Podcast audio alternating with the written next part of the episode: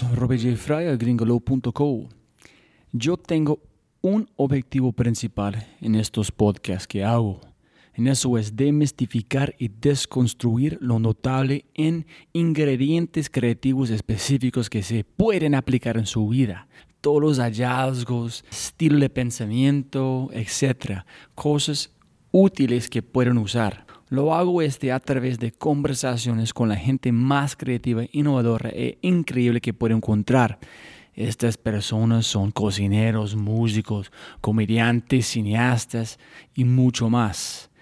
Si este es tu primer episodio, espero que lo disfrutes tanto como a mí me encanta hacerlos, pero si tú eres un seguidor y has escuchado bastante y disfrutas del podcast, por favor, ve a iTunes y deja una reseña. Déjame saber qué opinas, da un like en Facebook, síguelo en Twitter o Instagram, o hágamelo saber y compartir con sus amigos. No por métricas de vanidad o otro tema como este, porque todas esas reseñas, esta información me permite llevar gente más asombrosa al podcast. Muchísimas gracias. Hola a todos, otro episodio de Fry Show. Conmigo, el gringolo.com, Robbie J. Fry. Jóvenes amigos míos, me invitaron esta semana Agustín Peláez. ¿Puede leer el futuro? Al menos creo que sí. Ha sido un experto en IoT o de Internet of Things o de Internet de las Cosas antes de que fuera genial, como la creatividad, cultura, otras cosas como ese. Agustín es CEO y cofundador de Ubidats. Ubidats es una empresa espectacular de Internet of Cosas o Internet de las Cosas que ayuda a las empresas a comprender los datos generados por millones de sensores a nuestro alrededor. La gente de todo el mundo, como los cerveceros en Alemania, estudiantes en Japón, profesores, Dell Labs y más, están utilizando la plataforma abierta de Ubidots. Agustín preguntó, ¿cuáles son las variables externas que están habilitando cosas que eran antes imposibles? ¿Y quién tiene la capacidad de reunirse con una oferta de valor? Agustín vio las tendencias, comprendió su pasión y creó Ubidots. Ubidats es un producto y no una solución, y esta distinción es crítica. Ubidats ofrece a los usuarios el poder creativo que necesitan para crear soluciones. Permite a los makers a realizar soluciones que nos hacen más eficientes, productivos, saludables, creativos y cualquier otra cosa que se pueda imaginar con un sensor involucrado. IoT o Internet de las Cosas es para todos. Es para diseñadores, arquitectos, médicos, ingenieros, abogados, pues para todo el mundo. Internet de las Cosas es la caja de Pandora de posibilidades. En este podcast discutimos los dos discos duros de la creatividad y cómo usarlos, diferentes estilos de emprendimiento, todas las cosas de IoT, una conversación con Steve Wozniak, que es genial, qué significa ser un maker, una explosión de sensores, cómo conseguir inversión desde tu sofá, la verdad, y mucho más. Jóvenes amigos míos, después de escuchar esta conversación alucinante con mi amigo Agustín Peláez, entenderás que la diferencia entre lo normal y lo original es actitud, no aptitud. Cuando tienes esto claro, lo único que queda es encontrar una Picasso y rescarla. Punto. Y en las palabras de Seth Godin, la ciencia no es algo que creas o no creas. La ciencia es algo que usted hace. Y con ese dicho, por favor disfruten del episodio número 45, IoT y el Internet de las Cosas, con el gran Agustín Peláez de Ubidats. Listo. Vamos a ver. Probando, probando. Probando, probando. Sonido, sonido. Sonido. Listo, Agustín, bienvenido a The Fry Show. Mil gracias. Siempre empezamos en la misma manera que siempre se puede ganar más plata, pero no puede ganar más tiempo. Entonces, muchas gracias por su tiempo de hoy. Gracias a, a ti, Roy, por la invitación. Para empezar, para gente escuchando, es otro episodio con un experto en un mundo que yo soy demasiado bruto, pero es muy importante, entonces necesito saber, y es el mundo de IoT, o como se, no sé, aquí dicen IoT, ¿Qué dicen aquí en Colombia? Internet de las cosas. Internet de las cosas.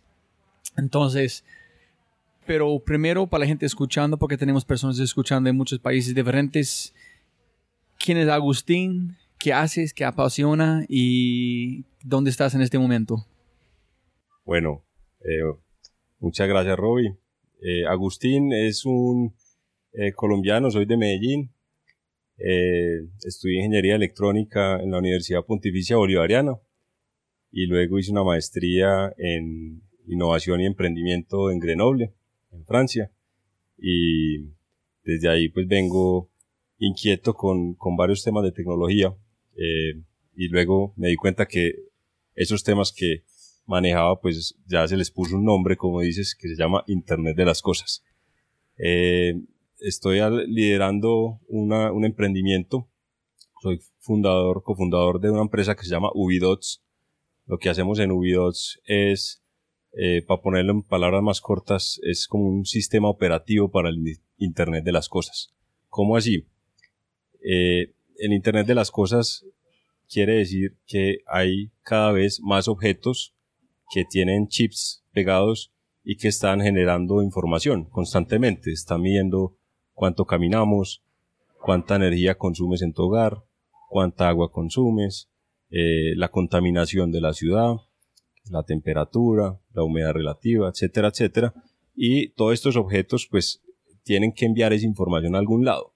Entonces, hace un par de años yo y mis cofundadores pensamos que pues no iban a haber suficientes desarrolladores en el mundo para poder eh, afrontar esta explosión de sensores que se venían, para poder crear aplicaciones que usaran esos, esa data, esos sensores, y por eso nació Ubidots, como una respuesta, como una herramienta para que las empresas puedan crear aplicaciones que interpreten toda esa, toda esa, em, eh, eh, mm, mar de datos gigante eh, y puedan tomar decisiones cada vez más acertadas. Tengo mil preguntas montando en este, pero antes de empezar, yo leí, yo quiero como volver un poquito en tiempo, que ganaste una, no sé cómo se un fair, un evento de ciencia en un colegio y estudiaste sensores, como moción de sensores, antes de ir como innovación en Francia, ¿no? Y, y, y, en conectar los puntos allá, es, no sé si es fe, si es las estrellas alineadas, las planetas, pero estudiaste una cosa que, de, no sé, ingeniería como este, este mundo, en justo momento que Internet of Things está como explotando, tú estás listo con su experiencia montar en este mundo. Entonces, es, mucha gente no tiene esa oportunidad, estudian, nunca llegan a usarlo, pero tú, justo en el momento que es popular, tú estás listo a aplicar todo lo que aprendiste en la universidad, en colegio para este mundo? Eh, sí, pues todo sucede por alguna razón. Eh, me voy a volver entonces también un poco eh, para contarte un poco pues como de quién es Agustín. Yo creo que si preguntas en mi familia eh, o en, en, mis amigos, a mi esposa, lo que siempre me ha caracterizado, me gusta ser una persona creativa. O sea, ante todo, es conectar puntos de solución. Eh, y de pronto la, la, entrevista que encontraste por ahí en internet de la Feria de la Ciencia es algo que, que aparentemente es muy pequeño, pero para mí fue muy importante. Yo, yo alguna vez hice una, un, proyecto de, de, ciencia en el colegio, pues que todos hemos ido a una feria de la ciencia, eh, pero para mí lo que eso significó fue como ese despertar de la curiosidad a, muy temprana edad y es eh, desde chiquito estaba haciendo cortocircuitos en la casa si vos ves un video mío cuando era bebé siempre hundiendo botones tocando los switches eh, intentando meter los dedos al toma de la luz. Y, y, siempre he tenido pues como esa inquietud de, de inventar cosas eh, más por diversión inicialmente que por, por solucionar un problema. Luego, digamos que toda esa, ese niño interior, que todos llevamos adentro un niño interior, y, lo reto a que lo pongamos a trabajar a, a favor de cada uno, porque, porque es un niño que siempre trae cosas buenas y se sabe manejar. Ese niño interior lo que se tradujo luego fue en que quise estudiar ingeniería electrónica porque era una carrera que involucraba varias áreas del conocimiento que me ayudan a entender mejor el mundo. La física, eh, y desde la física, pues todo lo que es el movimiento de los átomos para arriba hasta la eléctrica, la electrónica y luego ya la parte de la programación. Eh, y todo eso se, se convierte en herramientas para un entender mejor el mundo, entender las herramientas y poder crear cada vez mejores soluciones. Eh, luego yo, pues parte, gran parte de mi carrera, yo estudié en la, en la UPB como les conté, y ahí tenían un programa de intercambio con Alemania, pues con varios países. Eh, recuerdo que apliqué a, a, una universidad en Canadá y no me aceptaron. Entonces yo dije, bueno, fui a la, a la, a la, área pues de internacionalización y me dijeron, vea, hay unos intercambios con Alemania muy buenos, lo que sí es que le toca estudiar pues ingeniería electrónica en alemán y yo pues venía recibiendo unas clasecitas de alemán antes y yo dije, bueno, me le voy a medir, apliqué, pasé y, y lo que empezó como un, intercambio académico por una, que es parte de esa inquietud constante de conocer otras culturas, otros idiomas, eh, se convirtió en un, una experiencia pues que, me iba a cambiar la vida para siempre. ¿Por qué? Porque yo me, incluso me acuerdo en el aeropuerto, cuando yo iba a salir, yo cogí un libro como para quemar tiempo en la Librería Nacional en Bogotá, en el aeropuerto, y decía, se llama Cuentos Chinos, de Andrés Oppenheimer. No sé si lo, lo has visto, es un, pues un, un autor que, que, me ha tocado mucho, porque él decía, como que, qué países están, la carátula decía, qué países están reduciendo sus niveles de pobreza significativamente a través de la educación y la tecnología, y qué países están contando cuentos chinos. Entonces yo, ah, yo lo compré, yo no soy muy buen lector, te digo la verdad, pero, pero eso me cautivó y empecé a leer y decía, efectivamente, los, los países en el mundo que han logrado tener un cambio significativo, eh, recordemos, estamos hablando de, de 2006, Colombia pues todavía vivía una transición, eh, todos pues los de mi generación del 85, alrededor de esa fecha, pues crecimos con una época difícil en la ciudad, yo creo que todos tenemos por dentro un, como una motivación al cambio y al impacto, a, a dejar una huella. Entonces, todo, eh, eh, ese libro decía como los países que, que, están invirtiendo en educación en matemáticas, en las ciencias básicas, en investigación, eh, haciendo empresas de tecnología, vendiendo tecnología para el mundo, eh, son los países que pues han registrado mayores crecimientos, mayor reducción de la pobreza y bueno, dan los casos de Irlanda, Israel, etc. Entonces ahí yo como que se me hizo una conexión, pues como que por un lado toda esa eh, motivación por, por, por dejar un mundo mejor y por otro lado toda esa eh, hambre constante por y curiosidad por el conocimiento y por poder crear cosas nuevas. Eh, y eso se volvió como la, la premisa pues para ese viaje que hice. Fue muy interesante. Me, me iba a ir seis meses inicialmente. Eh, luego conseguí una práctica en una empresa que también pues me abrió mucho, mucho la mente. Estamos haciendo sistemas de comunicaciones satelitales eh, en Alemania, que era un país referente para mí en su momento pues de, de la ingeniería. Y, y, luego incluso me quedé, pues volví al país y, y volví y hice una tesis en una empresa de allá, en, en Airbus. Eh, recuerdo que, que,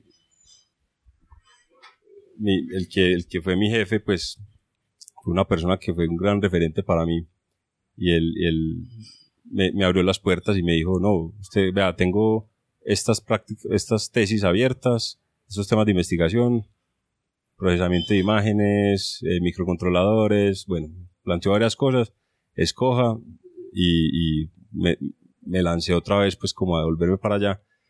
Y más allá de el, el, el, software que hacíamos era para la Estación Espacial Internacional, o sea, era algo muy especial y para mí como estudiante era un sueño, o sea, era como, pucha, yo vengo leyendo de, de todos estos países que hacen cosas súper interesantes y poder estar ahí, ser parte de un grupo de investigación que está haciendo algo de punta, para mí era, era un sueño cumplido.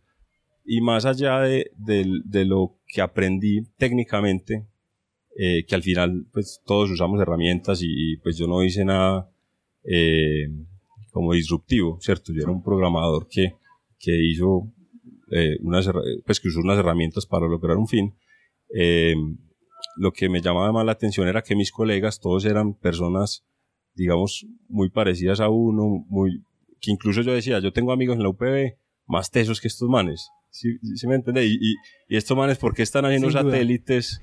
Están haciendo satélites y cohetes y nosotros estamos todavía, pues como haciendo, eh, usando herramientas de los países desarrollados para, para vender servicios locales en, en, en Colombia. ¿En entonces, si puedes identificar qué fue la diferencia entre si los hombres acá son más tesos, pero están otras personas haciendo cosas más grandes, ¿qué es la separación? ¿La ambición? La, la, capacidad de arriesgarse a soñar que es posible?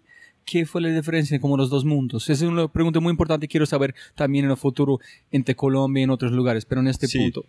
En, en, ese caso específico, pues son demasiadas variables. Es la historia de, del ecosistema del país, eh, bueno, sus guerras, eh, si tú miras Japón, Alemania, Estados Unidos, las grandes potencias son todos países que han pasado por guerras y han desarrollado pues tecnología que luego se les ha permitido ir al espacio y tener un montón de avances en, varias áreas del conocimiento.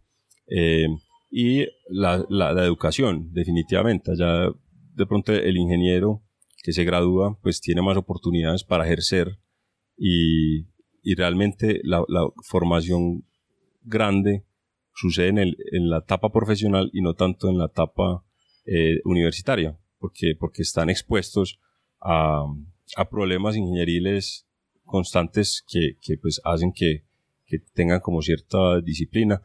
Yo veo que, que en general es, no es falta de aptitud con P, sino a veces es falta de actitud. Eso es. Y, y ahorita vamos a, a, unirlo con el tema de Internet de las Cosas y lo que estamos haciendo desde Ubidots.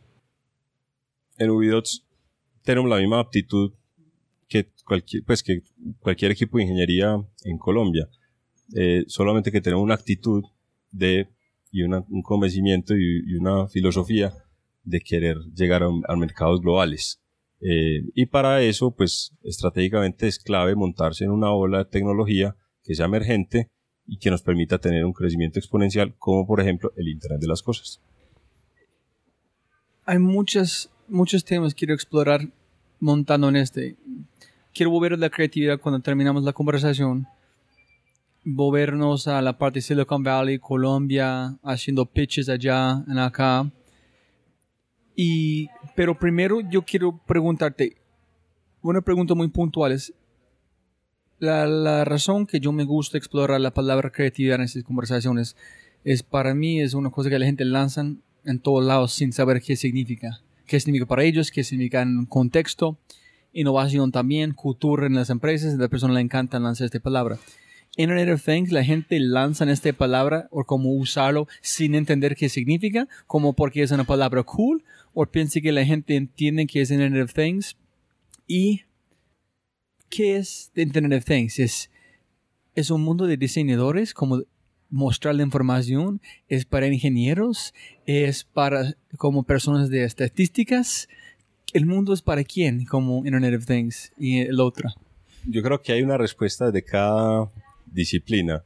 Eh, hay una más orientada desde el diseño que me gusta mucho, que es el Internet of Things es el momento en el que la computación sale de la pantalla. ¿Qué quiere decir eso? Típicamente, si tú miras todas las horas, olas tecnológicas que ha habido, han sido, bueno, móvil, PC, conectividad, mainframes en los 70, eh, ya vamos un poco pues con los wearables, eh, y ahí vamos entrando a Internet of Things, pero el momento en el que la computación ya no está en un sistema operativo, en una pantalla, sino que está embebido en objetos inteligentes, en los, en los árboles, en los carros, en las sillas, eh, en las vending machines, etc. Eso es, es una forma de Internet of Things. Otra definición es que es, la, la mezcla entre lo físico y lo digital. ¿Qué quiere decir eso? La computación siempre ha sido netamente digital. Ha habido unas interfaces de usuario como el mouse, las teclas, eh, los micrófonos, pero el Internet of Things, esas interfaces con lo físico ya trascienden a, a muchos más, pues, sentidos, eh, que son todo lo que se pueda medir, sensores de, como decíamos al principio, de humedad, cámaras que identifican rostros de las personas, cámaras que identifican si lo que es, cuántos vehículos pasan por hora por esta calle, por ejemplo, eh, y es como ampliarle los sentidos a la computación y todo lo que eso quiere decir para, para ya la creación de aplicaciones y, y yo creo que ninguna tecnología había tenido tantas capas para innovar como Internet of Things. Eh, y, y, con eso te respondo para quién es Internet of Things y es para todos, para diseñadores, para financieros, para ingenieros eléctricos, electrónicos, informáticos sobre todo, eh, físicos porque hay todo un tema de instrumentación de cómo voy a, transducir variables físicas del mundo real al plano digital, eh, químicos porque también hay una cantidad de variables químicas que hasta ahora son imposibles de medir vía transductores digitales y hay que llevar muestras a un laboratorio para para saber la concentración de X eh, componente en una solución. Eh, entonces es, es, un, es un recreo pues, de, de conocimiento. ¿Y cómo juega Internet of Things con Big Data, con inteligencia artificial, con Machine Learning? Porque es, es, un, es un tema que yo veo en Internet of Things es que tú dices es muy claro. Al momento que la información va a la nube, llega en su pantalla Internet of Things. Tú tienes como usando el Internet para pasar información de cosa física hacia como su pantalla o cualquier como aparato que está usando para recibir información. El otro es entender la información. El otro es como mostrar la información en cómo, cómo hay sentido. El otro es interpretarlo. El otro es cómo usarlo. En la más información más complicado. Entonces hay un, hay mucha gente involucrada como para mí es bacanísimo en ese momento que si tú quieres estudiar como filosofía, puedes trabajar en una empresa de inteligencia artificial en este momento, porque tiene que definir si el carro van a matar, que es como el carro autosuficiente sin conductor, van a matar dos personas de 16 años en un lado de la calle o matar al niño en un lado. Tiene que tomar una decisión. En ese es como filosofía de este mundo. En ese viene de información de Internet of Things, de sensores que están pasando esa información, ¿no? Total. Eh, yo creo que la inteligencia artificial es algo que está tocando pues muchas, creo que va a tocar todo. Y ahorita podemos hablar de cómo eso que hablamos al principio de, eh, digamos, el riesgo que tenemos en algunos países de quedarnos por fuera de la escena tecnológica, ese riesgo va a aumentar con la inteligencia artificial. Eh, pero ahorita podemos hablar, de ese tema. Eh, con, la mezcla con Internet of Things, total. Imagínate, por ejemplo, si yo tengo el, el, clima, registros del clima históricos de todas las ciudades de Colombia, eh, poder hacer un modelo meteorológico mucho más acertado a través de Big Data, inteligencia artificial, para ayudar a los eh, agricultores a tomar mejores decisiones, por ejemplo. Eh, imagínate, a ver, el Internet de las cosas en general busca hacer un mundo más eficiente. Que, que, es algo que atrae mucho a la gente porque... Más eficiente o más efectivo, más productivo, ayudar a la gente, producir, entretenimiento. ¿Qué? Sí, yo pues yo lo veo como un más seguro, más eficiente, que reduzca el desperdicio. Yo creo que hay un tema en la economía que, y muchos startups, si tú ves en, San Francisco muchos startups, se están, en, el Internet se ha llenado de, muchos equipos que buscan eh, los dólares del marketing a cambio de tu información personal, ¿cierto? Eh, y es, un, y es algo que multiplicado por n en todo el mundo no es eficiente. Antes estamos aumentando el desperdicio.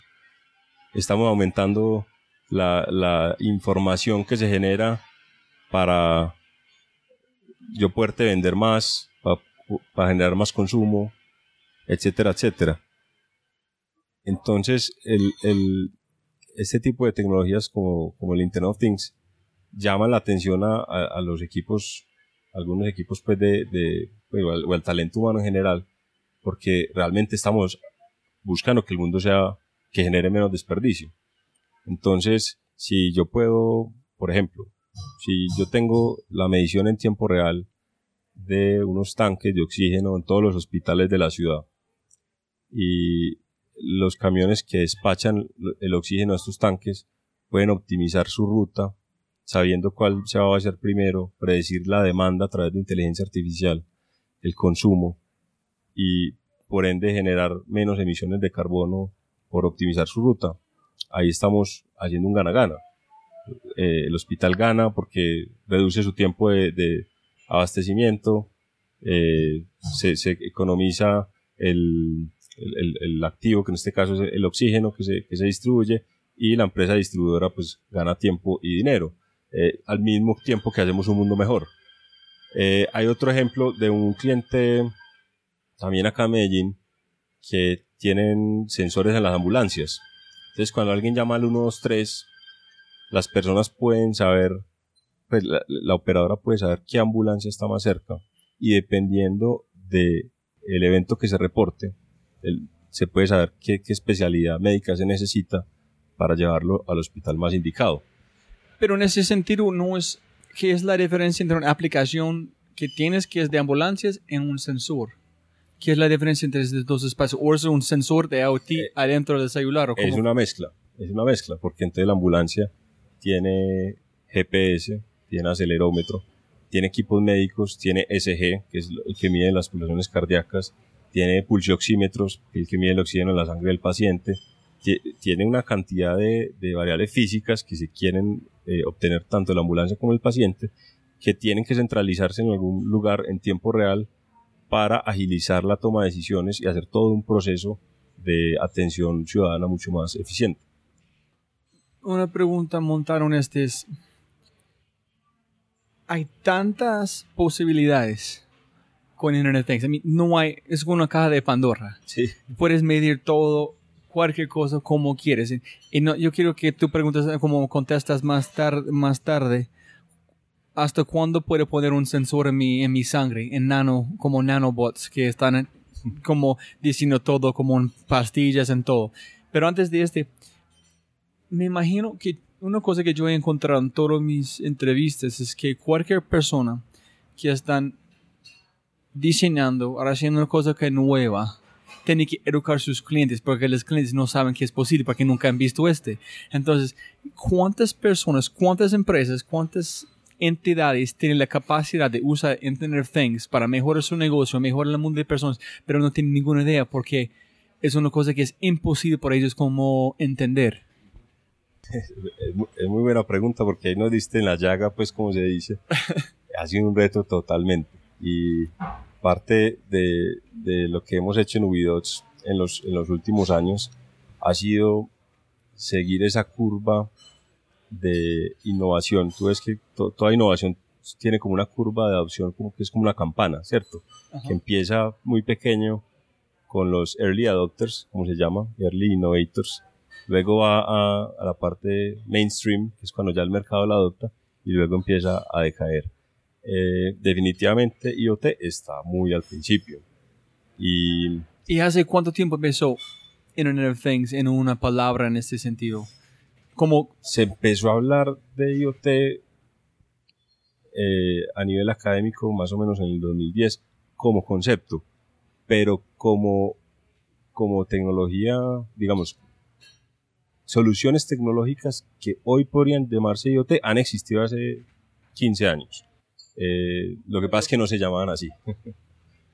¿Qué fue el, qué pena que me interrumpirte, pero como antes de, ¿qué estaba la catalizadora para cosas que ya tuvimos, Exacto. empezar como convertir en una posibilidad de una caja de Pandora. Listo. ¿Dónde fue este cambio mentalidad de como del mundo en este Internet of Things que, wow, tenemos un gran poder con la tecnología? Bueno, cuatro cosas. La primera, el hardware nunca ha sido tan fácil de producir como hoy en día. Hace más o menos, sí, hace 10 años tú tenías que ser un experto en sistemas embebidos para poder producir un hardware que pudiera tomar una medición eh, y, y transmitirla a través de la de frecuencia a un concentrador para que fuera la nube. Hoy hay comunidades de hardware, eh, los mismos fabricantes de chips han sacado plataformas de prototipado que reducen la barrera técnica para que un ingeniero pueda hacer un hardware industrial que pueda medir eh, variables. Entonces, eh, eso es lo primero. Eso está muy atado eh, a propósito de todo el movimiento maker. Tú sabes que hay un movimiento maker, el maker movement que le llaman, eh, que son todas las personas que, que nos gusta, porque me incluyo, yo soy un maker, que nos gusta hacer cosas en la casa, nos gusta hacer alarmas eh, para, para cuando se abra la, la, la puerta, eh, prender el switch eh, desde el celular, la luz, eh, incluso ahí inclu- pues entra todo el tema de los artesanos, la gente que le gusta hacer la, la propia ropa, etcétera. Bueno, todo el movimiento maker, la facilidad de hardware, lo primero. Lo segundo, la hay, hay pues todo lo que es la facilidad de programar en software también ha ayudado mucho. La emergencia de la computación en la nube, eh, que ya pues tú puedes despegar un servidor en Amazon o en DigitalOcean de 5 o 10 dólares y, y hay un montón de frameworks que te abstraen la complejidad de hacer la base de datos y muchas cosas y, y una persona sin ser ingeniero puede empezar a programar. Eh, entonces eso es lo segundo. Lo tercero es la miniaturización y la reducción de precios en los chips. Eh, eso, eso sigue, pues está todavía siguiendo la, la curva pues como, como exponencial de que empezó en los 70, que los computadores eran tan grandes como una sala, luego vi- vino la PC, luego vino, pues se, se fue miniaturizando, luego estuvieron los móviles, y, y después de los móviles, ¿qué sigue? Todo esa, ese mercado que se creó alrededor de lo móvil, pues eh, creó una presión competitiva en los fabricantes de semiconductores en continuar reduciendo el tamaño y el, y el precio de los chips. Entonces, ya hablamos de, de eh, sistemas embebidos, incluso ya hay, hay campañas, uno ve campañas en Kickstarter de computadores Linux a 5 dólares y te atraen Wi-Fi, Bluetooth y una cantidad de cosas. Eso antes no se veía. Entonces, si, tú tienes un computador Linux con sistema operativo, con todo, por 5 dólares, imagínate lo que puedes hacer con un, con un microcontrolador que típicamente es más barato. Entonces, eso ha, ayudado a, habilitar una cantidad de aplicaciones que de pronto hace 15 años conceptualmente eran viables, pero que económicamente no tenían sentido porque no creaban el valor. Si yo tenía, no sé, si si yo era un empresario, tenía mil congeladores de helados en, en las tiendas y le iba a poner un chip de 100 dólares a cada uno para ver que el helado no se derritiera, pues de pronto era más costoso, eh, De reemplazarlo. eh, sí, eh, era más costoso el, el proyecto tecnológico que el potencial ahorro que yo podría obtener a partir de. Hoy ya eso está bajando y habilitando unas cosas nuevas.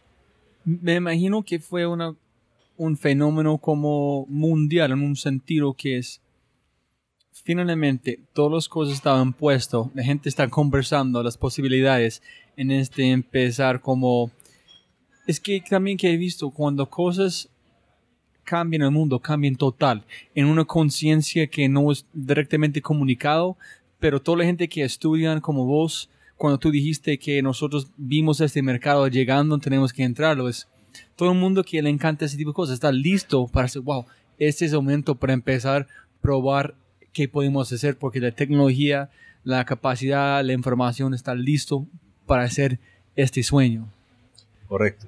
Y, a mí me gusta mucho el ejemplo de lo que pasó con la computadora personal, que tú sabes que no, es que Bill Gates y Steve Jobs eh, se hubieran inventado algo desde cero. Ellos sospechaban, y mucha gente en, el Silicon Valley sospechaba que hombre, el precio de la memoria está bajando, la memoria RAM que viene de Japón ya son más baratas, eh, IBM ya, ya está, hizo unos sistemas operativos, hay unas universidades que están en unos sistemas operativos, mm, el, el, procesador ya puede manejar más periféricos, antes no podía. Entonces todos estos habilitadores tecnológicos estaban convergiendo y todos sabían que la computadora personal tenía que nacer. La pregunta era quién iba a hacer que eso pasara. Eh, y ahí donde aparecieron figuras como, como Steve Jobs, como Bill Gates, e incluso Bill Gates decía, eh, en, en, un futuro no muy lejano, todos los hogares del mundo van a tener una computadora personal y la gente se reía de él. Decían, uno para qué una computadora en la casa, ¿cierto? Y, y si tú miras el, conceptualmente lo que pasó en esa, en esa revolución tecnológica y lo miras en cualquier otra revolución, IoT, inteligencia artificial, y quién sabe qué va a seguir pasando de aquí en adelante porque lo que, lo, que se viene pues es más adelantos. Eh, es mirar cuáles son esas variables de, eh, externas que están habilitando una cantidad de cosas que antes no se podían y quién tiene la capacidad de eh, reunirlas bajo una oferta de valor que pueda crecer exponencialmente. Y en el primer podcast que hice fue con un hombre se me Diego Parra y dijo una cosa que es, si tienes cualquier idea, la gente no están, no piensa que tú eres loco, la idea es, es, estúpido, no tiene buena idea. Y es otro, para innovar la verdad, para hacer cosas completamente diferentes hay como tres niveles, pero el último nivel más o menos es, tiene que arriesgarse en una manera que donde quieres vomitar, quieres morir, porque qué están haciendo es tan loco que tú no sabes que van a funcionar, pero una cosa dije, tiene que hacerlo. Si es como Felix Baumgartner, que como lanzó de el espacio con Red Bull, si Steve Jobs lanzó un iPhone antes de existir, tiene que, es un salto cuántico de fe, de muchas cosas, ¿no? Para hacer ese tipo de cosas. De acuerdo, y, yo creo que aplica para, no solo para, para pues, los ejemplos mirando hacia atrás de las grandes empresas, sino para cualquier emprendimiento que, que uno quiera tomar. Eh, es, yo siempre les digo, pues cuando de pronto un amigo me pregunta, hey, vení, quiero hacer esto, quiero hacer aquello, yo siempre digo, la mejor, el mejor momento es, escoge un problema imposible de resolver. Pues desde el punto de vista, incluso se los digo a las áreas de innovación, cuando a veces tienen uno pues, reuniones con, con áreas, con empresas locales, eh, yo les digo, detecten problemas que sean imposibles de resolver, porque el momento en el que el cambio tecnológico, el cual viene aumentando exponencialmente en los últimos años, las facilite, ustedes van a ser los primeros en hacerlo. Entonces, voy a poner cualquier ejemplo. Yo, no sé, digamos, yo, quiero hacer unos chips que se traguen las vacas para poder medir, para poderlas alimentar mejor, ¿cierto? Eh, digamos que ese chip en este momento no exista la membrana que no sea tóxica para que una vaca se pueda tragar un chip. O, tomemos el ejemplo, en vez de vaca, digamos Robbie. Sí, súper, estoy listo. si quiero un prototipo, estoy listo. Porque vos dijiste ahorita que qué pasa si uno le traga un chip, etcétera. tomemos esa idea. Que puede que el chip que, queramos eh, hacer chips para que la gente se trague y, poder tener su historial médico y poder, eh, no sé, ante una emergencia que los pueda eh, atender inmediatamente, por ejemplo. Yo quiero un chip que me avises cuándo tengo que comer, qué tengo que comer, pasaron que yo voy a programar, para qué estilo de cuerpo quiero en ese momento, qué quiero hacer. genial. Ahí está, ahí está tu idea imposible. pero, pero, porque es importante? Porque entonces ya si, si ahorita que vamos a hablar de creatividad, si el emprendedor tiene la capacidad absortiva, yo no sé si, se dice así, para digerir una gran cantidad de información y ser el primero en darse cuenta de que esa membrana ya está, no sé, que un laboratorio de investigación en Japón hizo un paper de una membrana que ya se puede digerir y que otro laboratorio en la Universidad Nacional de Colombia o en cualquier otra universidad demostró que ya hay otro, no sé, un, un, químico que reacciona proporcional a eh, lo que quieres comer, por decir algo. y, juntas esas dos cosas, ahí tienes tu innovación. Y es muy importante que dijiste como trabajaron preguntas que personas que, que dicen es imposible. Para mí es la única manera de validar que está haciendo. Es cuando personas dicen que es imposible, uno empieza a preguntar, ¿por qué vas a hacer esto? No entiendo. Yo dije, súper, estoy casi a una cosa que es, vale la pena para solucionar, buscar.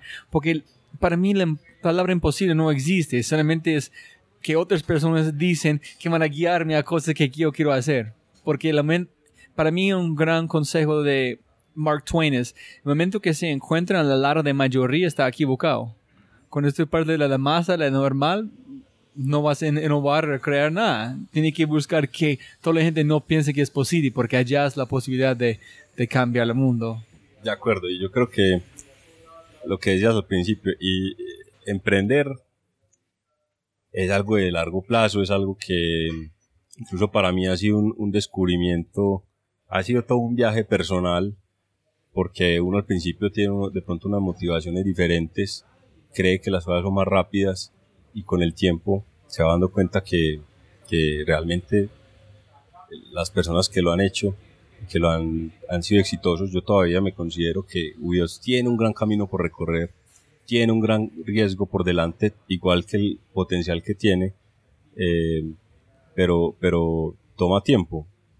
Y, y eh, bueno, yo creo que es, parte pues, del, paseo.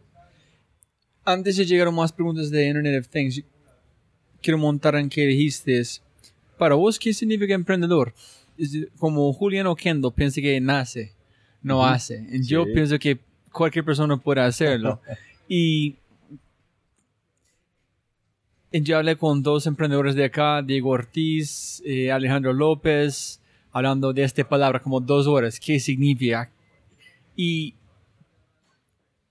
piensas que siempre vos eres un emprendedor o aprendiste en camino que, wow, esa es una mentalidad que necesito para aplicar con mi estilo de ingeniero, de este mundo que me encanta, por aplicarlo y mejorarlo? ¿Cómo combinan este mundo? Porque es muy importante para mí que la gente que piensa como vos, que es ingeniero, mecánico, de construcción de cosas físicas, en cómo crear makers, cosas reales que podemos tocar o usar, que este mundo de emprendimiento no es igual, solamente es qué es tu estilo de emprendedor, pero qué es tu opinión. Mira, yo creo que hay de los dos tipos de, emprendedores.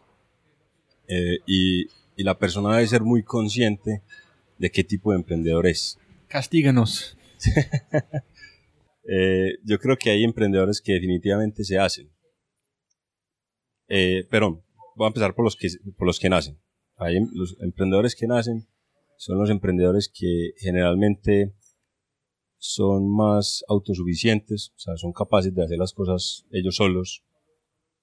En muchos casos son dueños del 100% de su empresa. Eh, tienen una gran capacidad de automotivación, todo les parece sentido común. O sea, eh, ¿cuánto tengo que invertir a esto? No, más o menos esto o aquello. ¿Cómo vender? Simplemente está en su ADN y, y, son capaces y, generalmente son personas que, que tienen sí, una gran capacidad, una gran porcentaje de éxito, una gran tasa de éxito. Eh, hay otro tipo de emprendedor que, que se hace yo me considero en esa categoría. Yo he tenido, pues, siempre he tenido, como les contaba, el tema creativo, pero yo, yo no era buen vendedor, por ejemplo. Todo, todo lo he hecho a partir de la observación. Y ha sido un proceso muy analítico de pensar qué tengo qué requisitos tengo que cumplir en mi startup para dar el siguiente paso. Así de sencillo. Cuando éramos solo los cofundadores, ¿qué necesitamos para pasar a una aceleradora de talla mundial? Esto, esto, esto, esto, listo. Entonces vamos a concentrarnos en cumplir esas tres cosas. Las cumplimos, aplicamos, pasamos a Boston. En la aceleradora aprendí qué se necesitaba para dar el siguiente paso y me concentré todo el siguiente año en darlo. Necesitas un producto, eh, lanzar en versión beta, alimentación de los usuarios, eh, tracción, un crecimiento mensual, lo cumplimos. Y aprendí el siguiente paso. ¿Qué necesitas para levantar capital? Entonces, ha sido todo un, a partir de la, de la observación y de la humildad, de estar consciente de que hay muchas cosas que uno no sabe. Y, y, por eso te digo, el emprendedor tiene que saber qué tipo de emprendedor es, porque eso define la metodología con la que debe seguir para dar el siguiente paso. Pero hay algo que sí es común a los emprendedores que se nacen y a los que hacen. Eh, y es la, la capacidad de, del riesgo. Yo creo que, que aunque yo de pronto chiquito no era buen vendedor o, o era incluso tímido, eh, no, no me sentía como en una negociación, pues yo tenía o tengo un perfil mucho más ingeniero en ese sentido. Eh, pero si tú miras muchas grandes empresas que han, han surgido, pues también las han, montado ingenieros, casualmente las más disruptivas. Entonces yo tengo fe en que eso no va a ser un problema. Eh, pero, pero lo que sí tenemos en común todos, yo creo que es que nos, somos personas que somos cómodas con el riesgo. Hay unas más cómodas con el estrés que otras. Yo soy una persona eh, eh, un poco, pues, digamos que tolero el estrés, pero no tanto como unos colegas, pues que uno, porque uno se da cuenta. Pero sí, sí tolero mucho el riesgo y siempre he sido consciente como que, que lo peor que puede pasar es que uno, pues, no sé, consiga un trabajo eh, o, monte otra empresa. Pues me parece que todo, me parece que el esfuerzo, ah, ya me acordé lo que iba a decir ahorita,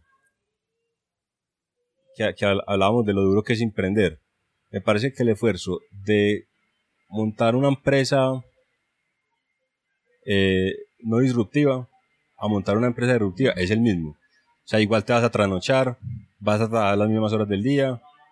Lo único que cambia es el factor amplificador del riesgo que tenés, porque en una puede que estés arriesgando unos ahorros propios, en la otra está levantando millones de dólares de fondos de capital de riesgo y de, y de muchas personas y el riesgo es mayor. Pero te aseguro que el esfuerzo es el mismo. Entonces, por eso es que yo, pues si el esfuerzo es el mismo, prefiero eh, soñar en grande que, que, hacer algo más local. Tú dijiste un montón de cosas acá, allá que estoy conectando muchos puntos. Uno es, en un podcast tuvo un experto en innovación, se llama Carlos Osorio, y básicamente la diferencia entre como una grande innovación o creatividad en este mundo es la capacidad de arriesgar, su tolerancia de riesgo.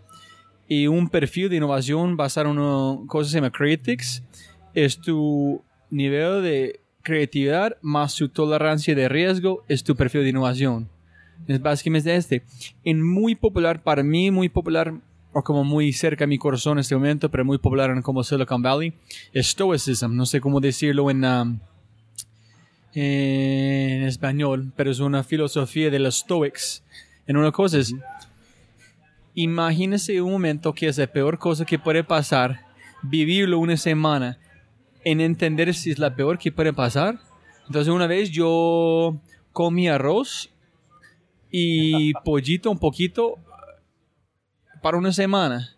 Y yo usé la misma ropa cada todos los días. Y yo sé, ese no es tan grave. Ese es no tener plata. Ese no es grave. Entonces yo pensé, entonces listo, la peor cosa si voy a renunciar a mi trabajo es comer arroz y no estar como oler un poquito más feo. No, no hay problema. Entonces la gente siempre piensa que el peor que... la peor que pueden pasar para la gente es en su mente es mucho más grave que la verdad que es. Y la otra cosa montando que dijiste sobre Carlos, um, que dijo Carlos Osorio, de todas las empresas que ellos han hecho como investigación, miles de empresas, en este man fue MIT, Harvard, dijo que el valor invertido por un fracaso es igual de un, de un éxito. Entonces, ¿por qué si es igual invertir en un sueño gigante, de invertir en un sueño pequeño, ¿por qué no vas a invertir en un sueño grande? Si el, valor de fracaso es igual, si van a fracasar es como... Y lo otro, la última cosa que pena, antes de olvidar mi tren de pensamiento es posiblemente la gente que se parece son emprendedores que nacen, solamente pueden conectar con una pasión que está adentro más rápido que otra persona. Yo pienso que todas las personas tienen pasiones ocultas que tienen que encontrar. En las personas que se encuentran de uno, se parece que nació un emprendedor. Pero otros que llegan mucho más tarde, se parece que ha sido como, como hizo un emprendedor. Cuando solamente es conectar qué es, qué se mueve, qué toca su fibra. Momento que puedes identificar este, puedes mover este mundo de emprendedor, de riesgo, de ese tipo de cosas. Totalmente de acuerdo. Eh, está bueno el experimento ese. Voy a, voy a, decir a mi esposa si lo hacemos, que creo que va a decir que no. sí, empezar listo. ¿Qué es la peor cosa que puede pasar si hacemos este? Este es listo. ¿Cómo podemos vivirlo? Si vivirlo, si no es tan... Si puedes hacer con una semana, ¿qué estamos preocupados? No, hágale entonces y, sabes que me, me, hiciste acordar que yo creo que en, en Medellín tenemos una gran capacidad de, de, asumir riesgos. Históricamente pues se ha visto en, en, los emprendimientos o las grandes empresas pues que alberga la ciudad. Eh, pero todavía hay un tema, una cultura ante el fracaso eh, que hace que muchos emprendedores, digamos, les dé miedo arriesgar más porque al final somos una, una cultura pues latina y, muy social y, a veces de ser tan social pues genera unos vínculos entre las personas que eh, inevitablemente eh, genera un temor a ser juzgado en caso de, de, que unas cosas no salgan como uno quiere. Y, eso yo sé que le, pesa a, algunos colegas o a algunas personas a mí me pesaba mucho en su momento también, te, confieso, yo soy paisa totalmente y uno crece con esas mismas eh, distracciones y, no hacía falta, pues hacía falta salir un poquito para darse cuenta que lo peor que puede pasar no es, no es tan grave y que lo que el empresariado o, o tu círculo social diga de vos si las cosas salen por A o por B, realmente no tiene ninguna injerencia en, tu bienestar eh, y mucho menos la, debería tener en, tus futuras decisiones profesionales. ¿Qué pasa en Silicon Valley? Ponías el ejemplo. Sí, yo quiero como saber qué es la diferencia entre como la mentalidad de emprendedores allá, de acá, cómo fue la recepción cuando tú hiciste su pitch allá, si ellos como respetan, no se importa de dónde viene, si tienen una buena idea, qué es, cómo es la gente pensando que Silicon Valley es todo y por qué Agustín está acá y no está allá en Silicon Valley. Yo estoy acá por terco, por enamorado de mi ciudad, porque eh, quiero sacar lo mejor de cada, de cada lugar. Y la diferencia específicamente lo que te contaba es que, la, la, actitud frente al fracaso es muy diferente. Eh, si, tú si, aquí te llega una hoja de vida, pues de pronto un, un, área de recursos humanos diciendo que ha intentado montar tres empresas y ha fracasado, eh, no la, de pronto la valoran tanto como en una empresa en otras culturas que digan, ah, esta persona ya, ya aprendió tres veces las lecciones y lo va a hacer mucho mejor la, la siguiente vez. Eh, y lo mismo un inversionista. Si un inversionista ve... Entonces yo creo que la cultura nuestra sí tiende un poco a generar prejuicios o a encasillar a las personas en unas definiciones, eh, mientras que otras culturas de pronto son más abiertas y, y, y no encasillan a las personas eh, y simplemente les dan la oportunidad que a través de la guía y, y el conocimiento y la disciplina puedan lograr algo grande independientemente de, su historial. Yo estuve en una aceleradora en Boston. En ese momento no estábamos levantando capital. Yo sentía que, como te contaba ahora, había unos checklists que había que tener antes de levantar capital. Entonces yo dije, bueno, voy a esperar. Eh, y casualmente, pues, cuando decidimos levantar capital el año pasado, a través de los primeros inversionistas, llegó, llegaron los contactos de una persona pues, del Silicon Valley, un gran ejecutivo del Silicon Valley, y, levantamos capital con, con, esta, pues se volvió nuestro principal inversionista. Eh, pero no fui a Silicon Valley, todavía no he ido. pues yo he ido, pero para otros, para otras cosas en su momento, pero para levantar capital todavía no he ido. Y, y ha sido pues muy chévere porque básicamente la mitad de la ronda de inversión que levantamos es de inversionistas de, Estados Unidos, de, de, grandes polos de tecnología como Austin, Nueva York y, y Silicon Valley. Eh, y no tuve que ir a ninguna de estas tres ciudades. Todo fue por, por correo y por Skype. Entonces, eso fue un cambio de pensamiento que yo tenía. Pensaba que siempre iba a ser obligatoriamente necesario estar ahí al frente del, del, inversionista, pero afortunadamente pues no fue bien y tuvimos pues como unas buenas evidencias de que podemos crecer la empresa exponencialmente. Es espectacular que estás diciendo, porque cada vez conectamos más puntos y otro cosa que dijo Carlos Osorio para mí fue impactante, que es, puedes generar un impacto mundial de cualquier pueblo, pero tiene que hacer un gran esfuerzo más de cualquier otra persona. Porque si tú quieres vivir en Medellín, pero quieres un impacto mundial, tiene que hacer un montón de esfuerzo para hacer este. Tú estás haciendo, no inversiones de todo el mundo, pero a través de Medellín no en otro lugar. Es un sesgo que la gente piensa que tiene que estar allá, pero no. Puedes hacerlo de otros lugares, pero tiene que... Y lo otro es, yo pienso que hay tres niveles para lograr lo imposible. En este pienso que es muy, estoy diciendo, porque es muy pegado a que tú, tú dijiste sobre el fracaso mentalidad de personas de América Latina o de Colombia específicamente. Uno es, primer paso es, tiene que ganar la chance entender que imposible es trabajo. Pero hacer este, tiene que trabajar años, horas y horas y horas en la misma cosa para entender que tú pensaste antes fue imposible. No es imposible, solamente es más trabajo. En el momento que tú puedes cambiar tu chip en tener conversaciones que es posible, van a entender que el fracaso que tú pensaste fue tan grave y no es imposible poder hacerlo. Pero la gente aquí en muchos lugares no quiere hacer el trabajo quiere pensar, no es imposible, no puedo hacerlo, no quiero arriesgar. Antes de hacer el pre-trabajo para ganar la chance para soñar más grande.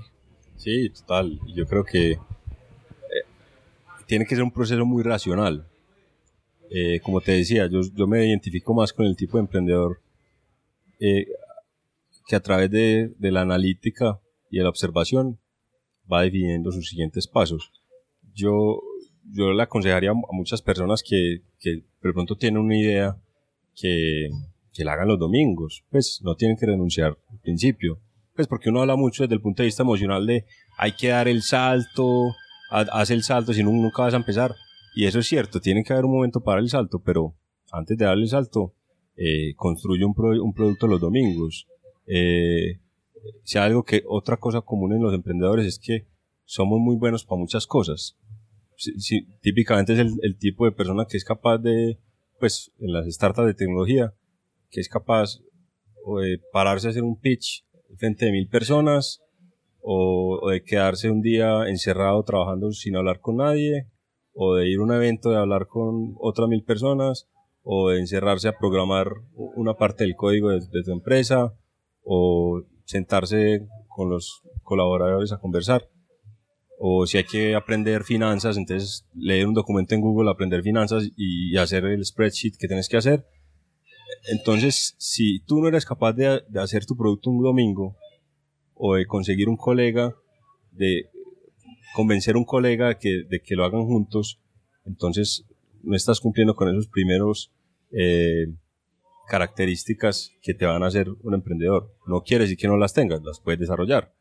Eh, pero sí, yo aconsejaría es, si, si, si alguien tiene una idea, háganla los domingos, si, si involucra hardware, entonces métanse a Amazon, pidan un chip, métanse a AliExpress, pidan otro chip, lo hacen en su casa, hacen que funcione, hacen un prototipo, y cuando tengan el prototipo, eh, o se consigan un cliente, o se consigan un inversionista.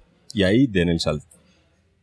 Sí, esa es la verdad. Y me gusta mucho que tú dijiste fue su estilo de emprendedor, fue ¿qué tenemos que hacer? Este es listo, vamos a hacerlo. Es la única cosa que vamos a hacer. Vamos a hacer este, este es listo. ¿Qué es el próximo paso? Para mí es al revés. Es, ¿qué quiero hacer? No importa que tengo, que es más importante, voy a hacerlo. En este, ay, ¿por qué no hiciste este? ¿Por qué no quería hacerlo? Y entonces yo vuelvo y yo empiezo a hacer las cosas. Pero ahorita estoy cada vez modificando mi, mi página porque no entendí qué fue SEO, qué es un H1, H2, parece. Entonces, pero estoy feliz porque yo hice que yo quería hacer. Si yo traté de hacer de otra manera, no voy a hacerlo. Entonces, cada persona tiene su estilo de emprender, como estilo, su estilo de, ah, de enseñar todo, ¿no? Excelente, sí, sí, señor. Y eh, sí, yo, pues, volviendo al tema, pues, me, me, acordar de lo de Medellín, sí, yo creo que, pues, tiene mucho valor, pues, un ejemplo de, es que Robbie pues, no te quiero entrevistar a ti y hacerlo al revés, pero un ejemplo de que Rob viste en Medellín es un ejemplo de que tú también podrías estar trabajando en un startup en San Francisco, pero, pero no, estás acá, estamos conversando con un clima agradable, eh, entonces también se puede hacer desde otro lado, ¿no? Sí, ese, ese es mi valor de felicidad, estoy aprendiendo, estoy disfrutando mi tiempo, no tengo ningún preocupación en este momento, menos de que la conversación sigue chévere para la gente escuchando. Entonces es, es como un gran éxito en ese momento. Genial. Para vernos a, a Internet of Things muy rápido antes de terminar. Agustín, para vos, ¿qué es? ¿Qué son grandes, como que son cosas más creativas, más innovador que está pasando con Internet Things en este momento? ¿Qué están cosas que nadie tiene ninguna idea, pero tú sabes que van a cambiar el mundo? Y ¿dónde es el poder de Internet of Things? ¿Es en ayudando gente? ¿Es en que gente pueda ayudar a ellos mismos? Es en información climático. ¿Dónde es el poder para vos que tú opinas que van a cambiar todo lo que en Things en quién está haciendo cosas más creativas, más interesantes ahora en este momento? Bueno, eh, hay como dos corrientes ahí. Una es la del electrónica de consumo y otra es la industrial. En electrónica de consumo es lo que todos vemos a diario, que son los wearables, eh, los contadores de pasos, eh, cuanto fitness tracker, ¿cierto? Pero un wearable que es adentro de su piel, ¿eso se llama un wearable o tiene otro nombre? Sí, eso vamos a tener que sacar un nombre para eso. Eh, sí, yo creo que ahí pues hay mucha oportunidad de innovación. Pero yo creo que lo que pronto no vemos a diario, pero que sí está ocurriendo, es todo lo que se está haciendo del lado de las empresas eh, alrededor de Internet of Things. Eh, la, toda la parte de Smart Cities también. Eh, no tengo pues en este momento otro ejemplo adicional a lo que te he dado de, de, cosas pues revolucionarias. Para mí todo lo que tenga que ver con conectar cadenas de valor es el verdadero valor de Internet of Things. Y es que normalmente cuando una empresa hace un proyecto, por decir algo, si yo tengo una flota de taxis y los quiero monitorear, entonces tengo el GPS de todos los taxis en mi aplicación y listo. Eso no es Internet of Things. Pero el momento en que yo le proporciono esa data a un tercero para que, por ejemplo, la ciudad me haga un tax break a cambio de los datos, por decir algo, y que yo pueda incentivar eh, como la, la, compartición de los datos a través de interfaces de web services en tiempo real, ahí es donde se logra la, la verdadera eficiencia. Y ahí es donde para mí es la razón de ser Internet of Things, es como un sistema nervioso del mundo, donde todos los agentes eh, se tocan o se tienen algún tipo de interacción con otros agentes a través de, de, compartir información. Pero ellos dicen que data no sirve por nada, información es que puedes vender. Entonces, si tú quieres regalar, mira, aquí son todos los taxis moviendo en Medellín en este momento no sirve por nada. Pero si tú entregas, aquí son los taxis, si cambias este 20 por acá, este 3 por acá, este por acá, mover por este acá, puede bajar el tráfico de como 20% en los días de pico y placa, pueden vender 60 más caros de ese estilo, etcétera, etcétera. Claro, porque si tú, por ejemplo, una ciudad, en vez de desplegar, no sé, eh, 20 cámaras por toda la ciudad para medir la velocidad promedio en las vías principales, tendrías mil agentes móviles como Waze, ¿cierto? Eso es lo que hace Waze, reportando la velocidad y con esa data podrías generar mejores modelos de tráfico o rerutear tráfico por, por otro lado en la ciudad. ¿Y quién son gente usando Internet of Things más en, maneras más interesantes, más creativas que, que has visto? Eh, bueno, el ejemplo de las vacas que te di ahora es un ejemplo real en Canadá, por ejemplo.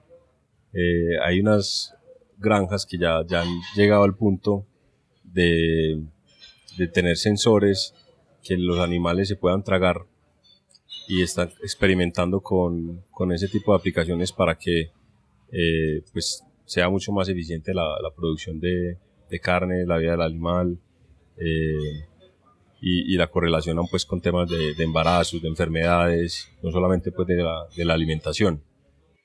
Eh, en temas de pacientes,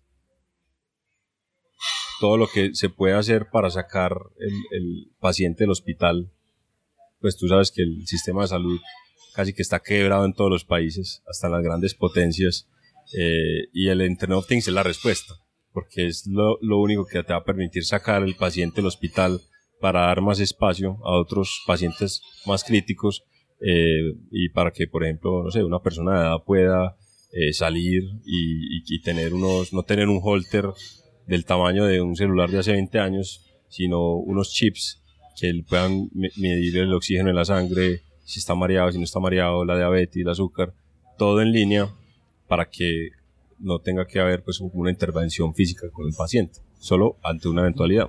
Entonces, ¿opinas que el futuro de Internet of Things de los más poderes para ayudar gente? Menos de información normal, de moviendo de plata, para este van a cambiar a blockchain, sin embargo, pero como no sé, de aire, de agua, de árboles, de insectos, de cualquier cosa, van a ser más en el sentido de ayudar a la gente, menos de información. Sí, yo creo que va a ser más en el sentido de, descentralizar, de reducir desperdicio, reducir tiempo, reducir tiempos de viaje, reducir contaminación. Eh, sí, yo creo que todo tiende a converger en, que eh, las interacciones humanas con procesos de la contraparte, sea una empresa una ciudad, sean más transparentes, menos traumáticas. Y la última pregunta, pregunta con este es, a veces las personas pueden tomar mejores decisiones con menos información. Es como que yo entendí su estilo de emprendimiento, no fue buscar toda la información posible en selección no, fue que tenemos que hacer listo, hacemos este, no más, no entra más información. Pero cuando abres este puerta de Internet of Things, tiene más y más y más información. A veces cuando hay más información es más complicado. Solamente porque tengo información no significa que pueda tomar mejores decisiones. De acuerdo, y ahí es donde entra el tema de inteligencia artificial. Porque imagínate... Llegamos. imagínate una fábrica, ¿cierto? Una fábrica tiene cientos de, de máquinas y ya son datos mucho más granulares de presiones de aceite, eh, vibraciones, frecuencia a la que está vibrando, prendido apagado, consumo de energía, consumo de combustible. Entonces, son datos que son mucho más difíciles de interpretar para un ser humano porque si tú me pones en un tablero, no sé, 20 variables multiplicadas por, por 100 máquinas, eh, es, es difícil de interpretar. Pero lo que habilita la habilidad cognitiva que están adquiriendo los computadores es que ellos puedan realizar predicciones no solo basados en una regresión histórica sobre una variable propia, por ejemplo, eh, yo quiero predecir si una máquina va a fallar y la falla la defino como que vibre mucho a esta frecuencia, sino que no solamente se base en, en, el histórico de cuánto ha vibrado y cuándo ha fallado, si hay de pronto comportamientos cíclicos ahí, sino en las n variables alrededor de ella. Porque son variables que, está, que tienen que ver. Puede que una máquina que está al otro lado de otra esté generando una temperatura que hace que un rodamiento se comporte diferente y por ende hace que, que vaya a, a fallar más rápido de lo que tiene que fallar. Entonces, la inteligencia artificial está permitiendo crear modelos predictivos no solo a partir de esa variable, sino de todas las variables alrededor, para poder predecir, por ejemplo, si una máquina va a fallar o no. Y en una fábrica que produce miles de unidades, millones de unidades al año, toma el ejemplo que, que sea, lavadoras, carros, lo que sea, el 0.1% de uptime o de downtime pueden ser millones de dólares. Entonces ahí está generando un gran valor gracias a que, a que, como dijiste, no estamos vomitando una cantidad de datos, sino que hay algún ente inteligente, sea artificial o no, para eh, poder apoyar la toma de decisiones de una manera más amigable, por decirlo así. Listo. Antes de abrir otra puerta de preguntas en este lado, quiero preguntarte una cosa. Yo sé que tú eres, una, tú eres un fan de la universidad, ¿no? De educación normal. Sí. Si Agustín tiene 17, 18 años en este momento, en este mundo, ¿vas a seguir en la universidad otra vez? ¿O vas a buscar una empresa como Ubidots con Agustín, en este momento Agustín, en golpear la puerta y decir, oye, yo he investigado, yo he construido mis varias cosas en mi casa, yo quiero aprender con ustedes, quiero trabajar con ustedes por un ratico o como cualquier tiempo para aprender de las mejores donde estoy. ¿En esta es tu educación? ¿O todavía piensa de valor en seguir en, la educación normal? A ver, yo, sí, yo soy un fan de, no, pues no, se llame universidad, sino de, de las ciencias básicas, de, volver a lo fundamental.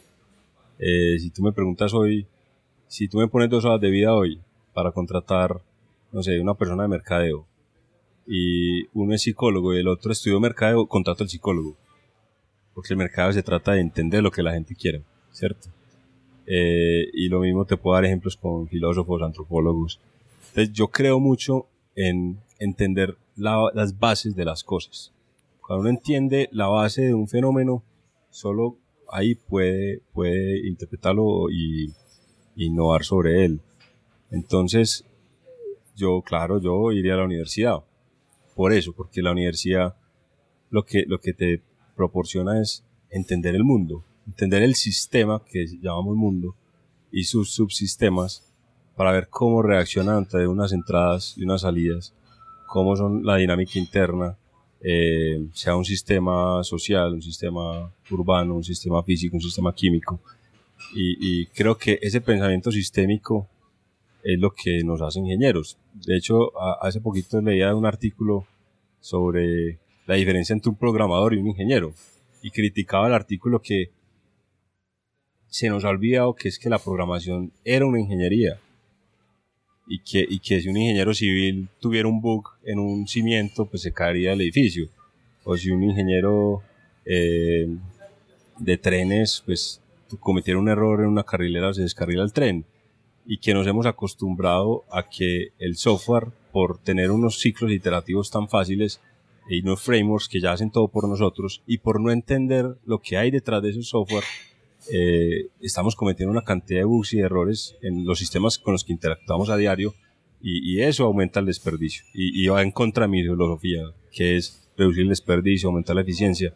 Eh, yo creo que toda esa falta de bases es lo que hace que el mundo siga produciendo, sí, cosas a veces muy bonitas, aplicaciones, eh, sistemas que, que simplemente olvidan sus bases y por ende no son eficientes. Y, la electrónica específicamente me gustaba a mí por eso, porque la electrónica te lleva de la mano desde lo que es un microcontrolador, cómo se hace, la física que hay detrás, todo el tema cuántico, la, que, que va muy de la mano pues con todo lo que investiga el, ser humano alrededor del universo, pues esas dinámicas, pues, esas energías. Eh, luego de estudiar al electrón te lleva por, por el lado del microcontrolador, de, de la programación y finalmente ya uno puede hacer cosas más grandes. Pero muchas veces muchos errores son por no conocer qué hay detrás de, de los sistemas. Y entonces no, yo aconsejaría eh, estudiar, se lo dedico mucho pues a los muchachos en, en la empresa. Eh, hay unos que, hay dos que todavía son estudiantes, yo les digo terminen sus carreras, nosotros los apoyamos si necesitan en tiempo, como sea, pero, pero fundamental que terminen la universidad. Eso en cuanto a, a las habilidades duras. Y no he hablado de las habilidades blandas. O sea, escribir. Ustedes saben la cantidad de gente que no sabe escribir o que tiene mala ortografía. O leer. O no sabe leer, no sabe eh, hacer una, una introducción, nudo, desenlace. Eh, todo, eh, no sabe hacer una presentación no sabe sostener un argumento. Y no, no está como, obviamente no leer, no leer, pero leer en el sentido de consumir información que tú puedes usar, entonces mientras estás leyendo, estás pensando cómo aplicarlo en su vida, menos de solamente. Ese, ese es como saber cómo leer. Totalmente. No, total. Y yo defino la universidad, eso sí, la universidad tiene que evolucionar. Y ahí eso es otra discusión. Las universidades tienen que adaptarse también a un mundo cambiante, una cantidad de eh, herramientas que han salido y que, pueden hacer que la educación sea más eficiente y que uno de pronto no gaste, de pronto uno sí gasta tiempo en algunas materias que de pronto no necesitaban, pero, pero bueno, eso ya es otro, otro problema que es, que es de ellos adaptarse. No, no, tiene, tiene razón, nunca pensaron en las bases y, y es una cosa, y que es una enfermedad aquí en Colombia, en el mundo de emprendimiento, no sé en Silicon Valley tanto, posible también en un sentido que la gente acá le encantan hablar que son, que son expertos después de leer como 20 blogs, pero sin entender de dónde viene esta información del blog. Esta información viene de un lugar, viene de este libro. ¿Quién es este libro? Este libro como es de Clayton Christensen, pero él como están escribiendo sobre Peter Drucker. Peter Drucker es la persona que inventó un montón de esas cosas. Y si no entienden este, estás hablando con vendiendo humo. En este paso mucho acá, la gente como pasan dos años sin estudiar profundo, entender el base que estás hablando, en tratar de hablar como son, son expertos. Pues claro, además que es una delicia. Tú eh, nunca más en la vida vas a tener la oportunidad de, de, ir a una biblioteca, a sentarte, a descubrir qué, qué quería decir el autor, qué, quería, qué estaba pensando, cuáles eran sus estímulos, sus motivaciones, eh, porque en la vida laboral uno no, no tiene tiempo para eso. En cambio, en la universidad es como ese momento sagrado en el que uno se puede dar el lujo de, de, explorar más en el conocimiento y, eso finalmente pues no, creo que nos hace mejores personas, mejores profesionales. ¿Hay, un, hay unos pioneros en, en, Internet of Things o solamente es un montón de pioneros en chips, pioneros en software, pioneros en este? ¿Hay, uno, dos, tres, no sé cuánto pioneros en este concepto, en esta mentalidad de Internet of Things? Sí, eh, yo mostraría, hay unos pioneros en la parte de conectividad y otros en la parte de, aplicación y otros en la parte de electrónica. Los más visibles ahora son los que están innovando en la parte de conectividad.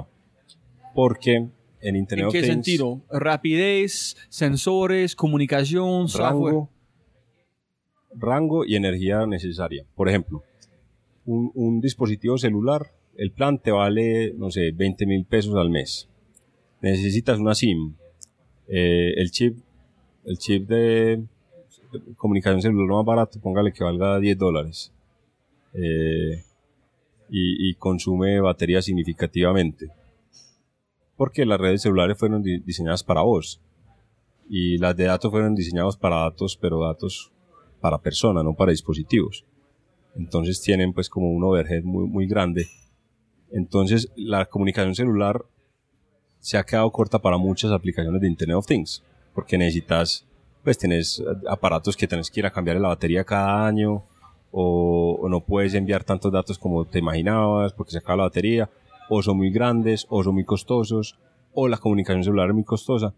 Entonces hay una ola de nuevos actores que están adaptar una cantidad de, de innovaciones académicas para ser más eficientes transmitiendo información en el espectro libre, la banda de 900 MHz para Colombia. Eh, entonces no hay que pagar por el espectro, baja los costos. Se llama, hay tecnologías que se llaman Sigfox y LoRaWAN. Pues son como las dos tecnologías claves ahora. Y eso hace que en el tema de LoRaWAN, con un router puedas cubrir hasta 10 kilómetros a la redonda. Entonces imagínate con no sé, con 20 antenas puedes cubrir toda una ciudad. Entonces lo que esto significa para un operador, para una empresa de, energía, de aguas, etcétera, o para un privado que quiera montar una, antena en su fábrica para monitorar todos sus dispositivos, eso antes no se podía. ya se está pudiendo. Entonces, esos actores están muy sobresalientes. Y hay otro que se llama Sigfox, que es un concepto tecnológicamente similar, pero conceptualmente ellos operan la red. Entonces, ellos son como un gran operador celular mundial.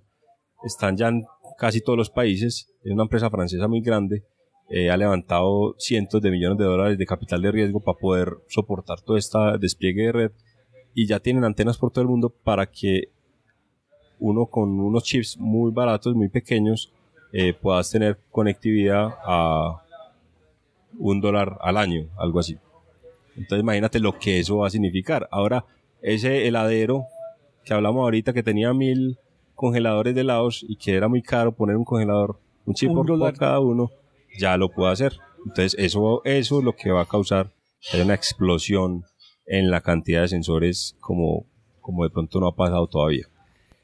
Este, finalmente, entiendo por qué Elon Musk es un genio, o también más de un genio como las personas que es, él tiene una fábrica de baterías, de cómo, de, y esta es la pelea ahorita en patentes, es como Apple, eh, Elon Musk, en esas personas, ¿quién pueden construir una cosa que usa menos energía que por usar más tiempo.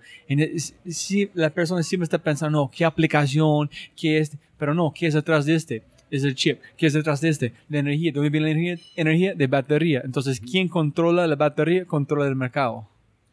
Eso va a ser un tema gigante, y no solo para los celulares, sino porque los, celulares es, muy raro que un mercado tan avanzado, con tanta innovación, y uno tenga que cargar la batería todos los días. Pues eso es como como, como raro, pero quiere decir que hay todavía una oportunidad de innovación gigante eh, y ni hablar de Internet of Things, porque muchas aplicaciones, todas las del chip, por ejemplo, el chip que uno se traga, imagínate, uno con una batería pues pegada acá todo el día pues para hacer tracking. Por ejemplo, el tracking de GPS, todo lo que es poder saber dónde están los activos. Eh, si tú le quieres poner un tracker a, a, un niño, por ejemplo, a un bebé o lo que sea, o, pues, el, en este momento te toca seguro, seguro, cada tres días ponerlo a cargar. Y seguro es súper grande. Entonces, si cuando haya un invento que uno tenga una batería del tamaño de un cubito de azúcar y le dure cinco años, ahí, ahí va a haber pues un mercado gigante. Y me parece muy chistoso con los niños que van a como nacer en dos, tres años, cuando les preguntan a sus padres, ¿cuántas veces tuviste que cargar su celular? ¿Cuántas? ¿Más, más de una vez cada año? ¡Ay, qué terrible es de vida! Estás como ermitaños. Así es, así, así va a ser, con seguridad. Listo, Agustín, llegamos a las últimas preguntas. Empezando con qué, qué es creatividad para vos, para empezar, en qué es tener procesos creativos. Y la razón que me encanta es cuando dijiste como la feria de ciencia. No dijiste que me encanta ciencia, me encanta crear, dijiste me encanta usar creatividad para solucionar problemas. Eso es que tú dijiste en el artículo. No fue de ciencia, no fue de electrónica, fue de usar la creatividad. Entonces, para vos, ¿qué es creatividad? Listo. Eh, yo lo veo así, es como si uno tuviera como dos discos duros permanentes. En uno una capacidad muy grande, pues la persona creativa es alguien que, tiene la capacidad de, de explorar muchas áreas del conocimiento y entender cómo esas potenciales soluciones se pueden implementar. Entonces, tú hablas de baterías, entonces una gran capacidad de absorber conocimiento, de, pucha, hay eh, tantas baterías, duran tanto tiempo, pero si una batería tuviera este tamaño y no fuera de, no sé, de 3.000 mil amperes hora, sino de 30.000, entonces ya podría hacer esta otra cosa que no se podía hacer antes. Es como todo un disco duro lleno, lleno, lleno de información digerida.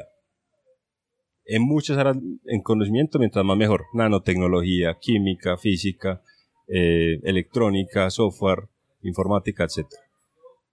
Diseño, sobre todo. Y el segundo disco duro es problemas reales del mundo. Eh, ojalá mientras menos cotidiano mejor. Creo que hay una tendencia en la creatividad una tendencia muy natural resolver problemas cotidianos. Ah, yo, no sé, ¿qué fila tan larga en Juan Valdés? Ah, hay una aplicación para hacer fila. que, pues no sé, hay, hay muchas cosas que como seres humanos intentamos resolver a diario, pero yo, yo, a mí me gusta mucho inculcar que se seleccionen, seleccionen problemas más difíciles de resolver, ¿cierto? Como cosas más fundamentales, eh, cosas más dentro de las empresas, no sé, eh, cómo poder a conversar estos equipos de fibra óptica que transportan el internet eh, a, través de toda Latinoamérica y no son compatibles. Pues me acabo de inventar, no sé si eso es un problema, pero y eso lo da la experiencia laboral, eso lo da el conversar con personas y eso lo da tener esa capacidad, ese segundo disco duro para poder tener como una biblioteca de grandes problemas por resolver y, y en algún momento eso te va a hacer clic. O sea, esos discos duros van a hablar entre ellos y van a decir, ve, esta, este, este gran problema tiene, se puede solucionar con este artículo de nanotecnología que leíste un día y en una ducha se te va, vas a tener el, el momento eureka. Exactamente, y Carlos Osorio dijo como hay tres niveles de creatividad, bajo, medio y alto, y pienso que bajo es la capacidad de como generar ideas. Y número dos es conectar puntos y generar ideas nuevas. Y tres, de alto creatividad que no mucho tiene, es preguntar la pregunta que, que nadie ha hecho. Este, si te has preguntado a una aplicación por como una fila Juan Valdez, ese es normal creatividad. Pero destruir Juan Valdez, pero como hay drones como bajando cabecitos, ese es otro nivel de, creatividad. Tiene toda razón. Listo, próxima pregunta. Si puedes escoger un superpoder personal de Agustín, ¿qué superpoder vas a diseñar o escoger? Bueno, por el mismo lado, a mí me gustaría poder aprender algo demasiado rápido. Pues, si yo quiero, no sé, si yo quisiera aprender a tocar piano, poder aprender. Pues hay gente que, que, por ejemplo, tocar una cañón en piano es como cantar. Pues tú le pones la melodía y ellos y la empiezan a cantar. Eso es impresionante. A mí me gustaría poder hacer eso con, con todo, eh, con los idiomas. específicamente? Con los idiomas, los instrumentos y, y las partes técnicas. Pues poder alguien me diga, no sé, hay que programar este chivo, hay que, eh, no sé, hay que dar una conferencia en chino, hay que, uh, pues sí, poder, poder aprender, a poder digerir mucha información y, aprenderla rápidamente, eso para mí sería un superpoder. Yo pienso que pensando en, en un poder nuevo, pensando en Internet of Things, ¿qué haces es me gustaría convertirme en un sensor de una para cualquier cosa. Entonces, si estoy en el aeropuerto de yo puedo entender de dónde viene toda la gente, qué están haciendo, qué son sus apps favoritos, qué libros leen, toda la información de ellos en un segundo en escoger qué quiero entender de ellos. Eso, eso daría mucha, muchas oportunidades. Pero no puedo aplicarlo porque no tengo su superpoder, entonces no sirve por nada porque solamente tengo esa información si puedes poner una cartelera enorme enfrente del aeropuerto, El Dorado Internacional, enorme, ¿qué mensaje vas a poner por el mundo? Bueno, primero la pondría en José María Córdoba. eh, Listo, aquí en Medellín. Tiene que visitar acá para... Estaría en Medellín. Eh, ahorita que pues me, me acordé, cuando yo estaba en la aceleradora, la clave de Wi-Fi era Impact Now. Pues, y a mí se me quedó eso grabado. Pues como que yo le pondría Impact Now. No para que se, está, se estrelle el avión, pues, sino como que eh, es, todos pasamos por el mundo relativamente rápido, no nos llevamos nada, eh, pero realmente lo que, lo que queda es los recuerdos que uno genera en las otras mentes, en las otras personas, y, y eso se logra a través del impacto. Entonces, si tú puedes impactar eh, lo que hablamos ahora, mientras más duro mejor. Eh, y no solamente se logra a través del emprendimiento, sino también a través de, de proyectos, de ayudar a los demás, de, de, ser noble, de impactar el corazón de los demás, no solamente eh, una nota en el periódico, sino más importante, impactar la vida de los seres queridos y, y de la gente que hay alrededor. Yo creo que de eso se trata. Entonces yo pondría algo como impacta, impacta ahora. Súper, me encanta. Estoy pensando en un proyecto que estoy trabajando ahorita que es un buen nombre para un proyecto. Y el peor mejor consejo, si puedes contestarlo, que es como, por ejemplo, uno puede ser como el libro que tú como viste en el aeropuerto Dorado, por eso este consejo, no como una cosa a través. Sí. Eh, mira, hace, hace dos años tuve la oportunidad de conocer a Steve Wozniak, el, de Apple. Y había un almuerzo, nos citaron a muchas personas, pero yo llegué tempranito y me le senté al lado. Y yo le empecé, pues para mí era como un sueño, imagínate. Porque que él ha hecho como un ingeniero, ese tipo de cosas, ¿no? Claro, Programación, pues, todo. Steve Wozniak para mí es el verdadero ídolo, pues, más que, más que Steve Jobs, que él se inventó el computador personal y cambió el mundo. Entonces, eh, él, dijo, pues ahí en el almuerzo, él dijo como que no es que yo me inventé la computadora personal no porque quería cambiar el mundo, sino porque necesitaba uno. necesitaba uno en mi casa. Entonces, yo decía como que, pues, eh, eso demuestra que eh, la, pues la, esa, esa parte creativa y esa, esa vena que tiene muchas personas de, de querer hacer cosas eh, solo porque la necesitan, pues porque, porque quieren tener algo rápido y, sin, sin, saberlo, pues pueden estar haciendo algo que, esté cambiando el mundo. Y es como una invitación a experimentar, a nunca perder esa hambre por la creatividad, a, nunca dejar de ser niños y, no dejar, y nunca dejar de, de, soñar y, de construir cosas que, que quién sabe pueden volverse un emprendimiento.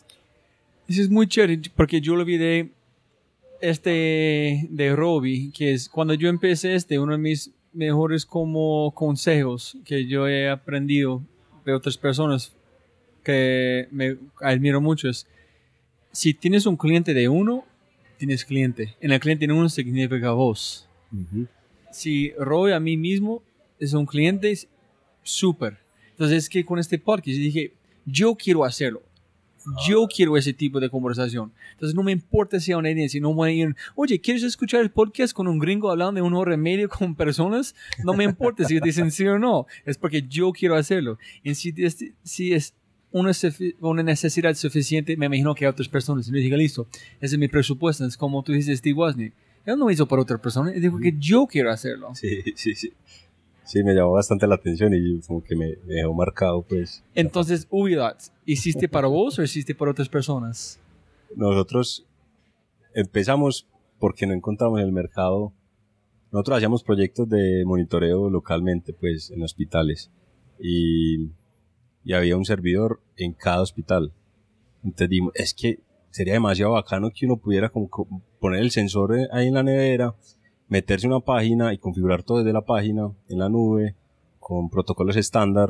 Antes tenía que tener un ingeniero de software, ingeniero de, hardware en la misma mesa para decirle, hey, vení, yo te voy a mandar un 1, después un 0 y entonces vos lo recibís y, lo parseás y lo pones en la página. Eh, entonces buscamos, buscamos si existía una nube que permitiera dispositivos enviar información en tiempo real con un protocolo estándar documentado, una API pública, que permitiera crear usuarios, contraseñas, eh, dashboards, eh, alertas, eventos, etcétera, y no encontramos nada. Había muchos productos sustitutos que eran cerrados, o sea, solo funcionaban con uno u otro sensor de un fabricante, pero no había un concepto abierto de una nube para todos en el que cualquier persona pudiera enviar datos e interpretar la información rápidamente. Y ahí nació Ubidots. Le hicimos para, para nosotros, como ingenieros de hardware que somos, pero si, si, cuando menos pensamos ya hay 20.000 ingenieros de hardware en todo el mundo que, que, les encanta la herramienta y la usan para monitorear. Eh, si hay uno que, que, que, mira, que le gusta usar Ubidot para ver si la, si la cerveza se estalló en el congelador.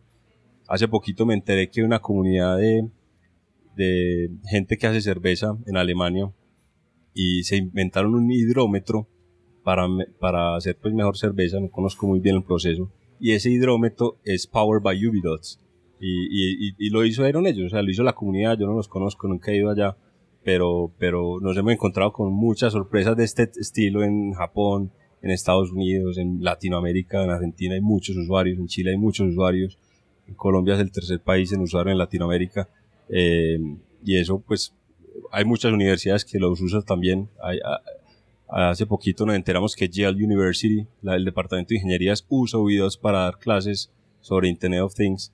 Eh, Dell, Dell Labs, el laboratorio que tienen en Santa Clara de IoT, usó videos para hacer unas capacitaciones y Michael Dell entró a la sala y vio videos y, y son cosas que a veces ni nos enteramos porque somos una plataforma que está abierta, que está en internet, que cualquiera la puede usar eh, y, y, todo lo compartimos, las librerías, en GitHub hay más de 30 librerías de firmware que la gente puede bajar y, y utilizar. Entonces, sí, empezó algo como Scratch Your Own Itch, pero cada menos pensamos, mucha gente le gustó y, ahí vamos. Y este es, es, otro, siempre yo busco la, como respuestas, pero a veces, como siempre en ese podcast, encuentro más preguntas. y yo y Steve Wozniak comparando como similar solamente en este estilo de yo quiero hacerlo porque necesito. Pero vos y Julián Loquendo empezó, su pasión fue empezar un negocio desde cero. Y él dijo, ¿qué es en el mercado que no hay? No hay un té que se parece elegante, no hay un té con ese sabores, no hay una cosa que se parece de otro país construido en Colombia, etcétera, etcétera. Entonces, no hay, voy a hacerlo. Entonces, uno es que no hay en el mercado, otros, yo sé el mercado, voy a hacerlo. Entonces, pues, tiene que definir qué es tu manera, su intención, su motivación para arrancar en qué, qué manera, ¿no? De acuerdo. La, como tú dices, la mejor pregunta. Me dice, oye, no, vamos a mejor tres servidores que son más pequeños. No, ¿cómo podemos eliminar este servidor con un sensor, no? La mejor pregunta. Para vos, Agustín, ¿qué es éxito? ¿Quién es exitoso? ¿O eh, exitosa? Para mí el éxito es como, como la armonía, que son las personas eh, que son capaces de, de estar en paz con su futuro y con su pasado. Wow. Con su presente. Que son capaces de, de digamos, de, de, absorber los estímulos del entorno de una manera tranquila. Que maneja muy bien el estrés. Eh, sí, yo creo que, bueno, y, y, y desde el punto de vista económico, obviamente nuestra sociedad tiene el signo pesos como un símbolo proporcional a el éxito en las empresas, pues eh, tiene que ser así porque si no, ¿cómo vas a pagar la nómina? Pero creo que hay un punto, eh, sobre todo en las personas, a partir del cual se vuelve marginal. Entonces, eh, para mí la, el éxito es a estas personas que son capaces de identificar qué es lo marginal y sacrificar dinero por calidad de vida. Y este es muy conectado que dijiste con impactar, como ahorita. Es una cosa que escuché el otro día de Gary Vander, Vanderchuk, como pronuncia su apellido, dijo, hay mucha gente aquí en Southwest by South, como Southwest by, ¿qué es este? South by Southwest. South by Southwest, que saben cómo hacer aplicaciones. Pero hay poca gente aquí que sabe cómo hacer plata, para ganar plata. Sí. Y es la verdad, es, pero si la plata es tu manera de impactar gente, eso es que quieres, como validar su éxito, no en la plata. Pero ¿qué hace la plata? Es que tú puedes impactar más gente en cambiar vidas. Entonces sí, es impactar. La plata es una herramienta para llegar de A a B, pero a resultados que tiene que... Es una herramienta y hace poquito hicimos un proceso de selección, te cuento, para eh, traer profesionales del Silicon Valley a trabajar a Medellín y, no tenemos que ir para allá. Eh, más en el lado de mercado y ventas. Ya hubo alguien que, que me dijo en el opening letter, pues como en, la, carta motivación, que decía, yo creo que la mejor manera de volverse pues de que una empresa se vuelva un unicornio, o pues como the best way to make a billion dollars is by helping a billion people, pues es ayudando a un billón de personas. Si tú puedes hacer algo que impacte un billón de personas, todo lo demás vendrá por, por añadidura. Y, y sí, yo creo que en la empresa hay un equipo humano eh, genial, somos 10 personas eh, y, y, todos tenemos algo, pues más que, o sea, la principal motivación es el propósito. Y, vuelvo a como comenzó la charla y es, mi propósito es, el por qué lo hago es porque creo que la manera en que el país se debe desarrollar es más tirando hacia la ciencia, la tecnología, el conocimiento, la innovación, no quiero usar la palabra innovación, conocimiento, la tecnología, eh, y que eso produzca equipos de trabajo capaces de hacer productos, herramientas, no soluciones solamente, sino productos que otros puedan embeber dentro de sus soluciones para aplicar localmente en otra geografía y que esas herramientas nazcan en Medellín, bueno, en Colombia. Esa es mi, esa es mi motivación. Y Ubidots es, es la vía a través de la cual estamos demostrando que eso se puede hacer. Eh, mi socio tendrá otra motivación. Y así cada uno busca pues como un propósito común. Pero, pero en general es, es eso. Quiero preguntarte muy rápido antes de la última preguntita es, cuando tú estás construyendo Ubidots, estás en proceso, llegaste a partes cuando inquietudes como graves, cuando no, no sabías si, si estamos como siguiendo correcto, si renunciamos todo, que estamos equivocados. Y si llegaste a este punto, ¿qué fue su motivación intrínseca? Porque yo he identificado que es tu intención. Su intención es tan grande que quieres lograr que mejore Medellín, mejor Colombia. En cualquier como barrera puedes como pasarlo, porque su intención está correcto. Pero ¿cómo, si llegaste a puntos de, de inquietudes, cómo superaste con Ubidas? Claro, mira, eh, así como te daba el ejemplo de de que una empresa siempre tiene que tener claro cuál es su siguiente paso y saber cómo llegar allá. Para mí también sido, ha sido una, una experiencia personal de saber cómo la persona, o sea, cómo tiene que ser el gerente del el siguiente tipo de empresa que quiero llegar a ser. Y uno se tiene que estar dispuesto a reinventarse siempre y aprender cosas nuevas y a ser muy humilde para poder recibir consejos y, implementarlos eh, según los que necesites. Entonces, eh, parte de esos, pues, los momentos históricos que, que yo he tenido en los que uno de pronto pierde un poquito la, eh, motivación, una noche por allá que se trasnocha pensando en cosas que, que igual no vas a solucionar en ese momento. yo, yo he identificado que el, el tipo de, de profesional o de líder que debe tener Ubidots es un líder que tiene que persistir, que tiene que sobrepasar esos obstáculos y que sobre todo tiene que inspirar a los demás. Entonces, eh, yo lo he, atacado más desde el punto de vista de, de, cómo, cómo tiene que ser Agustín para que el equipo tenga éxito. Y, y eso me ha ayudado pues como a, como a tener la persistencia para, para de pronto afrontar dificultades. Además que uno pues preocupándose no hace nada. Hay que, hay que estar pues como, como, como con las manos a la acción para poder eh, resolver lo que, lo que sea que te esté trasnochando. Y lo otro es que ya al principio tenía de pronto una, un temor más grande al fracaso. Eh, y eso hacía que uno se preocupara innecesariamente.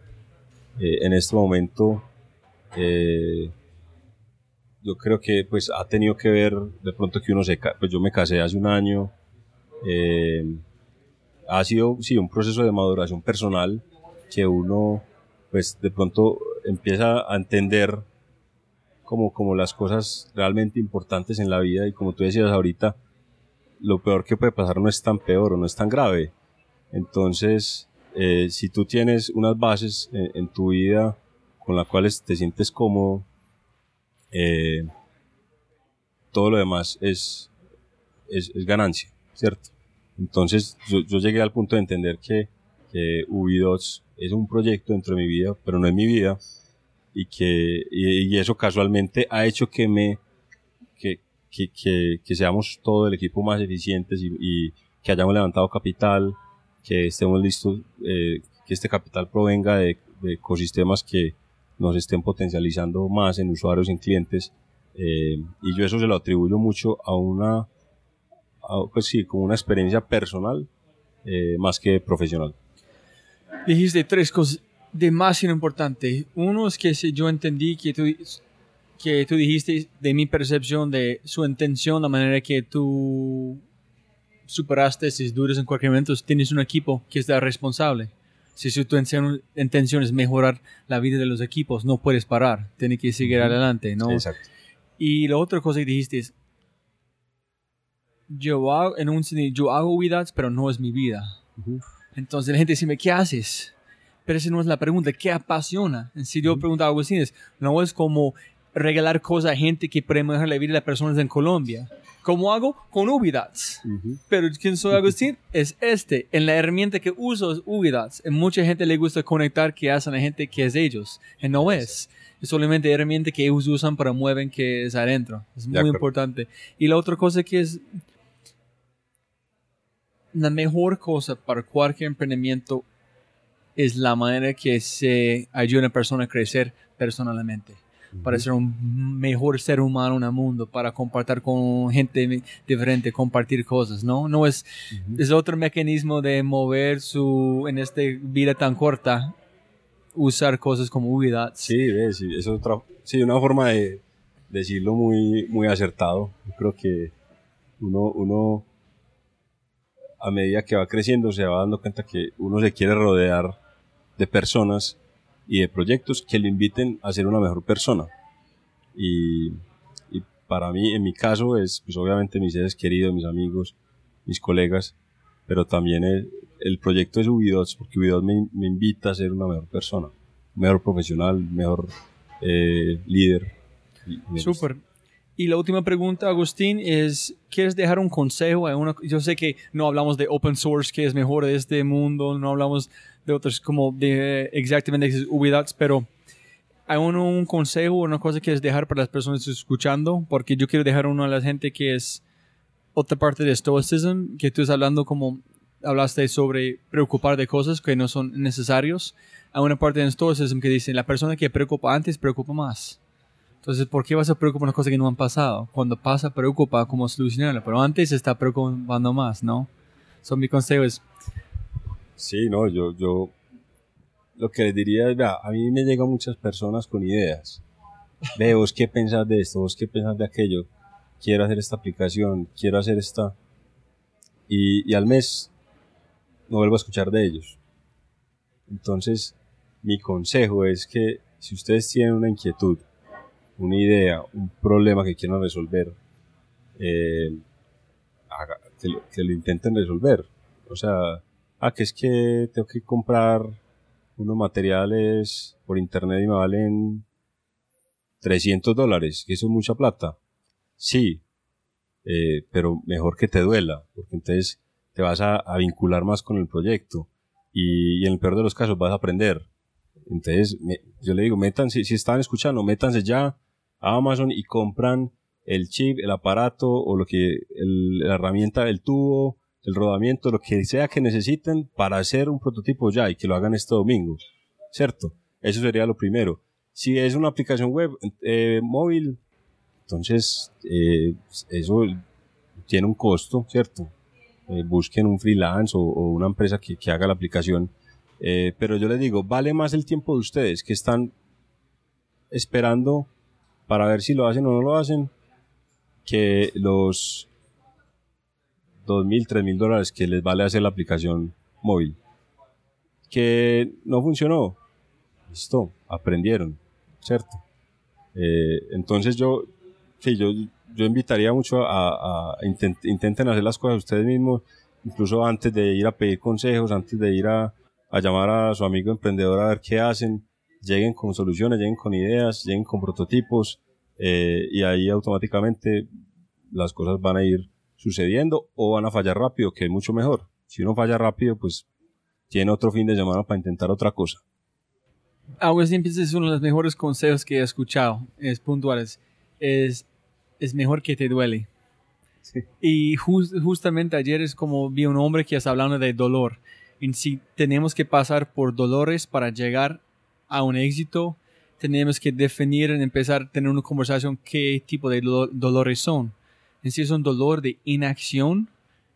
¿Es inacción o desacción? ¿Cómo se no, no hacer acción? Eh, en español, inacción. pero de no hacer acción es un dolor mucho más grave que es profundo en su ADN de un dolor de probar una cosa y fracasar. El dolor son completamente diferentes, ¿no? Totalmente de acuerdo. Y el, el, vínculo, el ancla que eso te genera en la mente es súper poderoso. Sí, entonces, para todos escuchando, mejor que te duele. Exacto. Listo, ¿cómo empezamos, Agustín? Siempre se puede ganar más plata, pero no más tiempo. Entonces, muchísimas gracias por su tiempo. Muchas gracias, Rob, y un saludo a todos. Gracias.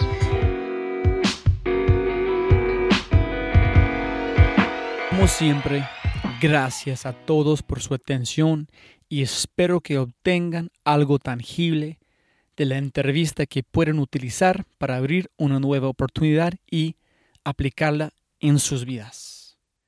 Si les ha gustado lo que han oído y desean acceder a todas las personas mencionadas, los links, las notas y las herramientas, por favor, vayan a www.thefryshow.com. Y jóvenes amigos míos, mil, mil gracias, abrazos grandes y hasta el próximo episodio. Yo soy elgringolow.com en este otro episodio de The Fry Show.